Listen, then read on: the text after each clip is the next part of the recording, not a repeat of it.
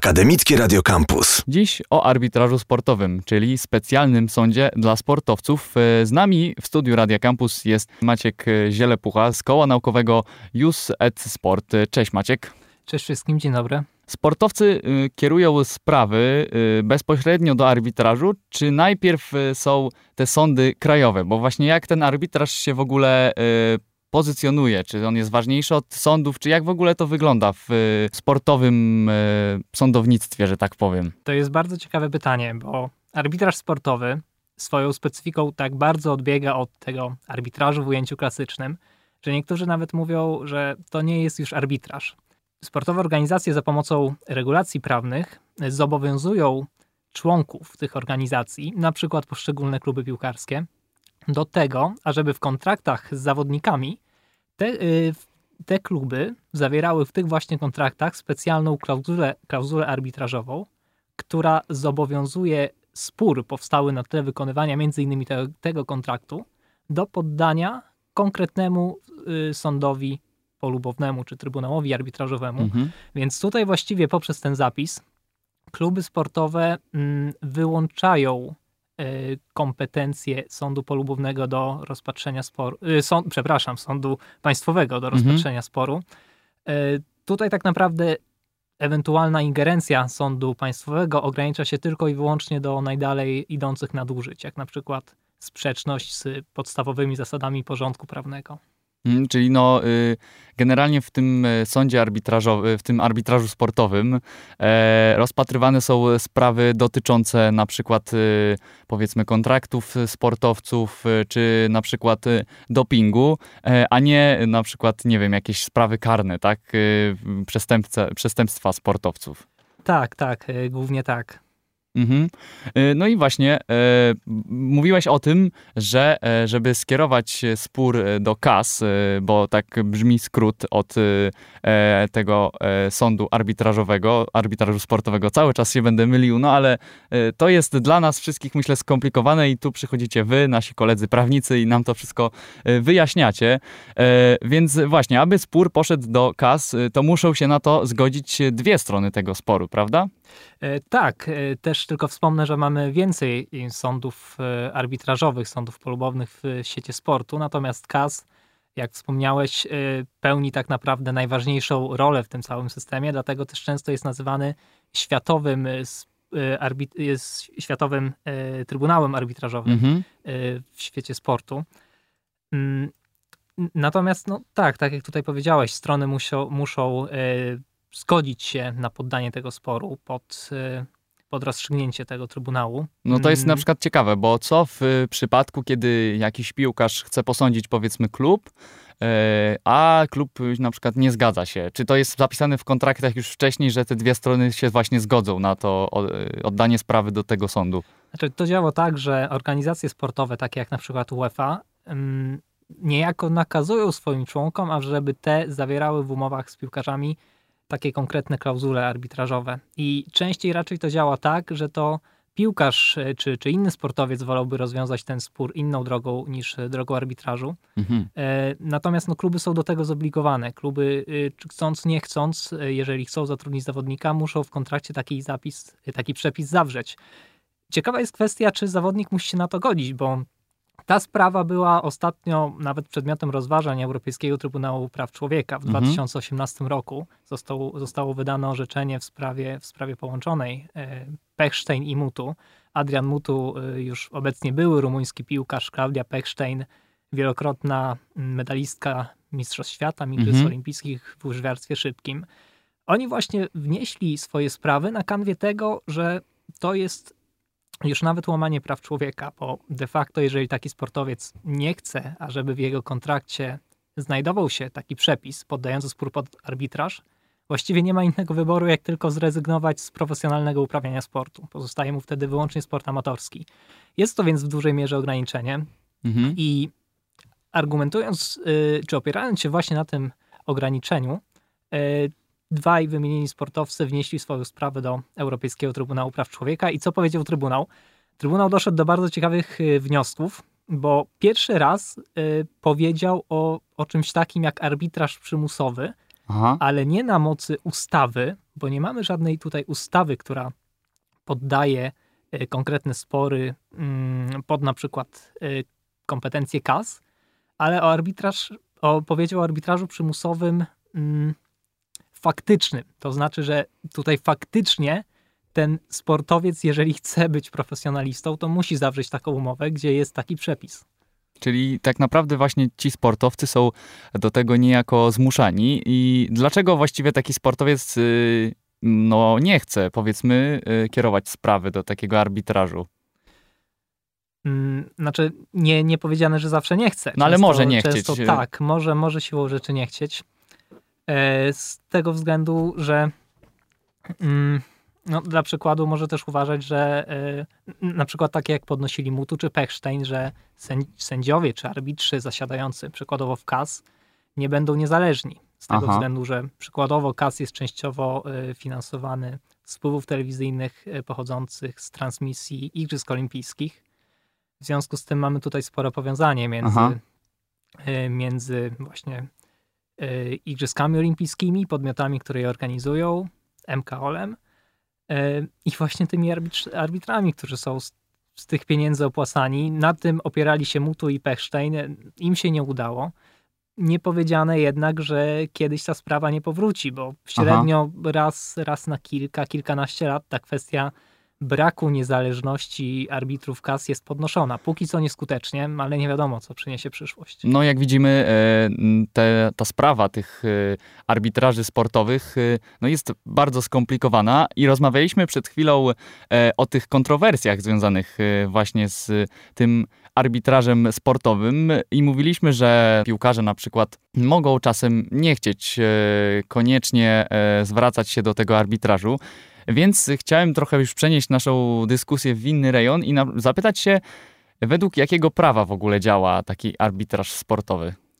E, też bardzo ciekawe pytanie, bo zasadniczo rzecz biorąc to zależy. E, z tego względu, że no, dla przykładu, jeżeli mamy do czynienia z polskimi e, trybunałami arbitrażowymi rozpatrującymi sprawy sportowe, jeżeli spór dotyczy przykładowo zawodników polskiej ligi, no to gdzieś mhm. siłą rzeczy wiadomo, że y, to wszystko będzie się opierało na prawie polskim. Najciekawy jest, tak mi się wydaje przynajmniej, w przypadku KAS, z tego względu, że tam już wchodzi kwestia prawa właściwego. Czasem będą problemy z, usta z ustaleniem tego prawa właściwego. Możemy mieć sytuację, gdy mamy jakąś imprezę sportową w jednym miejscu, zawodnika z jednego kraju, a dane regulacje będą pochodziły, czy klub będzie pochodził jeszcze z innego kraju. Tutaj mhm. już mamy konkurencję. I co w takim przypadku? W takim przypadku y, są odpowiednie y, przepisy w regulaminie KAS, które to wszystko y, regulują. I też co ciekawe, nie, nie jest przewidziana, czy, czy KAS nie dopuszcza do takiej sytuacji, by okazało się, że nie ma takiego systemu prawnego, czy norm prawnych, na podstawie których nie można rozwiązać sporu. Albowiem nawet jeżeli nie ma żadnego relevantnego systemu prawnego, wtedy opieramy się na prawie szwajcarskim, z tego względu, że Aha. KAS ma swoją siedzibę w Szwajcarii właśnie, w Lozanie i na podstawie prawa szwajcarskiego rozwiązujemy spór. Mhm, a w internecie przeczytałem e, taką ciekawą moim zdaniem informację, że wszystkie międzynarodowe federacje sportowe i tutaj oprócz jednej uznają tą jurysdykcję e, KAS-u. No i co to jest za federacja, która nie uznaje? Czy wiesz coś na ten temat? No, to, to ciekawe, nie wiem, nie słyszałem o tym. Aha, no to yy, no, tutaj yy, chyba e, w takim razie e, zostawiamy y, lekką dawkę niepewności, bo tam ja też szperałem trochę na ten temat i nic nie znalazłem w zasadzie jaka to federacja. No mm, to w takim razie można się jeszcze dowiedzieć w przyszłości. A przejdźmy do tego, mm, że y, jak wiadomo 2020 mm, rok no to przede wszystkim pandemia i czy pandemia przyczyniła się do tego, że tych spraw w KAS czy w innych arbitrażach sportowych się namnożyło. Czy ich jest dużo więcej przez to? Myślę, że też to jeszcze dopiero pokaże czas, czy pandemia się do tego przyczyniła, czy nie. Najprawdopodobniej tak będzie, ale też KAS jako, mm, jako Trybunał Arbitrażowy często orzeka jako sąd drugiej instancji od decyzji tych trybunałów państwowych. Mhm. Więc tutaj pierwotnie sprawa mm, często, nie zawsze, ale bardzo często e, trafia pod, e, pod, do rozpatrzenia e, przez Trybunał Krajowy. Mm, jeżeli zostanie wniesiona ewentualna apelacja, ewentualne odwołanie, wtedy będzie rozstrzygał, rozstrzygał KAS. w moim odczuciu, obserwując to, co się działo w świecie sportu, to jak pandemia na niego wpłynęła, bardzo prawdopodobne i bardzo możliwe jest to, że ta liczba spraw rzeczywiście się zwiększy. Pytanie tylko na ile. Tak, y, mówisz właśnie, że y, przed tym y, arbitrażem sportowym, czyli na przykład KAS, może być e, jakiś trybunał krajowy i w Polsce też jest taki trybunał jakiś sportowy, czy coś takiego? Tak, tak. Mamy w Polsce e, wiele sądów polubownych, trybunałów arbitrażowych, e, które orzekają w świecie sportu. Dla przykładu piłkarski sąd polubowny e, działający przy PZPN. Tylko mm, też tutaj pragnę podkreślić, że mm, niektórzy, mm, niektórzy autorzy w doktrynie wprost podnoszą, że arbitraż sportowy, a arbitraż to już są dwie inne kwestie. To Aha. znaczy, e, świat sportu kiedyś poszukiwał jakiejś skutecznej metody rozwiązywania sporów. Spojrzał, już mówiąc kolokwialnie, na arbitraż, niejako tę formę zapożyczył i przystosował do swoich potrzeb. I tak jak na przykład Arbitraż w ujęciu klasycznym, ten typowy, charakteryzuje się dobrowolnością stron, jeżeli chodzi o poddanie sporu. Aha. Tak ci sportowcy, y, zawierając umowę o profesjonalne uprawianie sportu, są do tego y, zobligowani. I wiele osób, wiele osób w doktrynie podnosi, że tak znacząca zmiana tego tak naprawdę podstawowego elementu, jakim była dobrowolność, sprawia, że arbitraż sportowy ma w zasadzie z arbitrażem wspólną tylko i wyłącznie nazwę, ten pierwszy człon tej Aha. nazwy. No bo właśnie, bo rozmawialiśmy też o tym przed wejściem na antenę, że ta nazwa arbitraż to nie oznacza tylko y, jakiś, to nie jest synonim sądu, tak jak y, ja przyznam się, myślałem, y, no ale to jest specjalny sposób mm, rozwiązywania spraw, tak? E, tak. Co, co do zasady, czy generalnie... Na przykład polski ustawodawca mhm. E, nie, nie definiuje w zasadzie, czym jest arbitraż. Jedyny fragment definicji, jaki mamy, to e, nazwa części piątej ustawy Kodeks Postępowania Cywilnego. E, to jest sąd polubowny w nawiasie arbitrażowy.